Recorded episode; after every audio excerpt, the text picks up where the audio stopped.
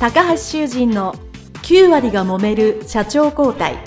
2代目社長のための事業承継の極意。この番組は2代目社長専門経営コンサルタント高橋修人が経営に悩んでいる2代目社長やこれから社長になる後継者に向けて経営力を伸ばし会社を引っ張れるリーダーシップを身につけるための番組です。これまで数百社をコンサルティングした実績から2代目社長ならではの悩みを知りその解決のための独自理論によって2代目社長もまた従業員も幸せに仕事ができることを目指した内容です。皆さんこんにちは。事業承継コンサルタントの高橋修人です。本日は後継者、後継社長のための社員教育についてですね、お話をしていきたいと思います。皆さんの会社でどうでしょうか？社員教育やっていらっしゃるでしょうか？まあ、いろんな社員教育がありますので、それぞれの会社でね、頻繁にやってるとこ、まとめて年に一回ドーンとやってるところ、いろいろあるかと思います。もしかしたら、社員教育、教育っていう名前ではあんまやってないよねっていうところもあるかもしれません。この社員教育というのはですね、もちろん皆さんやった方がいいっていうのは分かっていらっしゃいます。でもなかなか現実できなかったり、もしくはやろうとしても従業員さんが乗ってこなかったりと。いうこともあろうかと思います。で、えー、私もですね、まあ、自分の会社もそうですし、コンサル先でもね、社員教育始めたばっかりのからそういうことよくありました。ですが、えー、この社員教育は絶対やった方がいいと。いうのはですね、皆さん分かっているので、そのあたりをですね、えどうやってやるか、そしてその効果について、えお話をしていきたいと思います。そもそもですね、社員教育っていうのは何のためにするか。究極は会社に貢献する。それが売上なのか、利益なのか、社内の雰囲気なのか。まあ、いろんな目的なり効果があると思うんですけど、会社に貢献するために、従業員の皆さんにいろんな技術とか、ノウハウとか、いろんなものを学んでいただくという機会が社員教育なわけですよね。ですから、逆に言うと、社員教育は全くしないという場合はですね、え、もう採用してそのまま仕事の中で多少の OJT によってレベルアップはしますけど、基本的にもうずっとそのまんまっていうことになって、まあ会社がいわゆる成長しないというか、停滞する要素の一つにもなってしまいますね。基本的には社員教育して皆さんが成長してほしい。特に中小企業はやっぱり人ですから、人の教育をしっかりして人材を伸ばそうというのをやらなければいけないと思います。ですので、多くのですね、社員教育、製造業のコンサルティングが多いので、そういう技術的製造技術であったり、そういう考え方みたいな、そういう技術的なね、社員教育は、個人の会社、もしくは公的な機関、高い、もしくは安価なものもありますけれども、いろんなそういう社員教育を受けていらっしゃるという方は多いと思います。あとはもう販売業、接客業で言ったら、販売技術であったり、そういうね、マナーも含めて、しっかり教育しているところもあろうかと思います。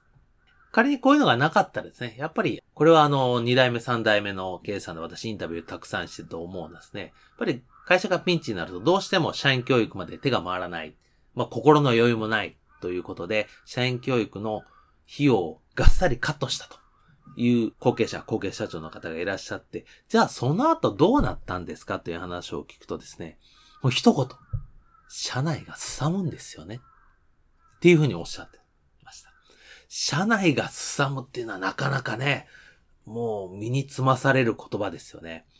実際には、えその解散、その社長のお話では、やっぱり、え今までは社員とのコミュニケーションが良かったのがだんだん悪くなった。社員同士もコミュニケーションが悪くなって、要は揉めることが増えたとかですね。ひどいというか、一番悪い時にはもう、口も聞かないのでお互い責任をなすりつき合うみたいなですね。本当に厳しい状態になるんですね。これなぜかというとですね、その、業務だけではなくて、それ以外のところっていうのがやっぱりその、中小企業ですから働く場でそんなに大きいところではありません。大企業であればね、部署の転換とかですね、視点があるので、その度にですね、気持ちがフレッシュになりますけど、中小企業ってやっぱりそんなにあちこちね、事業所があったり、部署があったりしません。ずっとそこです。なので、そこにいる皆さんとの人間関係っていうのは何より大事なので、そこは当然仕事だけではなく、それ以外の部分でしっかりお互いを理解し合う。ということがですね、これは心理学上とても大切なわけですよね。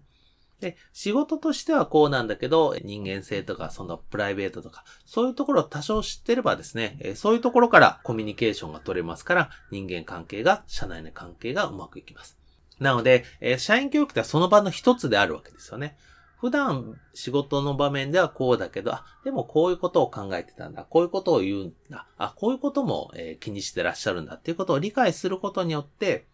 お互いが人間を多面的に理解することができます。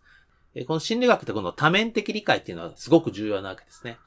当然やっぱお仕事してたら意見が対立する場面ありますよね。それが一面だけしかなければもう対立してはあれですけど、多面的理解してれば、まあ仕事の面としては今はちょっと意見は合わないけど、まあ人間的であったり、その他の部分であったらわかるということで、そこでつながりを持てることによって、最終的にも対立したら終わりという構図は作らなくなります。なので、社員教育がなくなったら進むっていうのはまさにそこなわけですよね。忙しかったり、それぞれ部署が自分の仕事の期限とかってどうしても相手に強く求める場合があります。その時に対立してしまうと、もうなかなか修復は難しいんですけど、多面的理解であれば、その他のとこができるから繋がっていけるということを考えると、社員教育の場合非常にそこは重要かなと思います。と同時にですね、技術的な社員教育っていうのはもちろん大切なんですけども、そう、さっき言った心理的な社員教育っていうのは、実は中小企業にとってはとても重要です。時間的には、例えば社員教育が3時間するんであれば、そのうちの30分ぐらいでいいです。そんなに長い時間取る必要ありません。ただし、その心理的な社員教育というか、まあ、つながりを作れる教育法って、私はあの、コンサルティングでよくやるんですけど、その時間を取ることはとても重要です。このポッドキャストでも人材分類法というのをね、何個かお伝えしてまして、それをお互いにですね、社員の皆さんで私よく教育して、えー、セミナーでお伝えするんですけど、そうするとさっき言った多面的理解ができるんですね。あの人はこういう風に、今は言ってるけど、こういう意味なんだとか、こういうこともあるんだっていう風にですね、いろんな理解の仕方ができるようになります。で、日本は学校の教育でそういう人間の心理学的な、もしくはコミュニケーション的な勉強っていうのは全くしませんので、みんな自己流なわけですよね。で、正しいコミュニケーションの取り方、人間の理解の仕方っていうのを知らないので、ぜひこの心理的な、え、社員教育っていうのはですね、ぜひ取り入れていただきたいなと思っています。で、本当これができないと最終的にその社内がすさんだ経営者さんはですね、やっぱり人材が出ていってしまうと。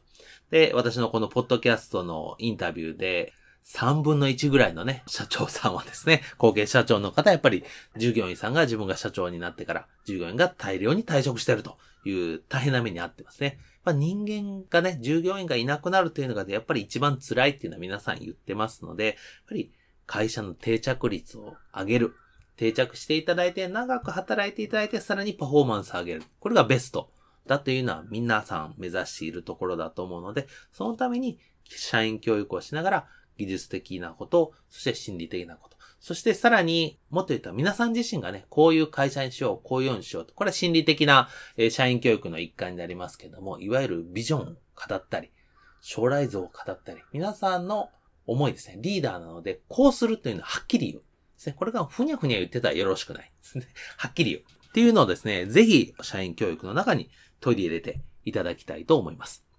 なので、社員教育の頻度はね、もちろん毎月するのがベストですけども、皆さんのお仕事ね、タイミングで2ヶ月とか、もしくは換算期があるところは換算期に集中してするのもいいでしょう。ただし、やはり年間を通じて何回か定期的にですね、最低半年に1回ですね。3ヶ月に1回、2ヶ月に1回ぐらいが時間ですね、えー、半日ぐらいかけて皆さんでするっていうのがですね、理想ですね。ぜひ、社員教育ですね、やっていただきたいと思います。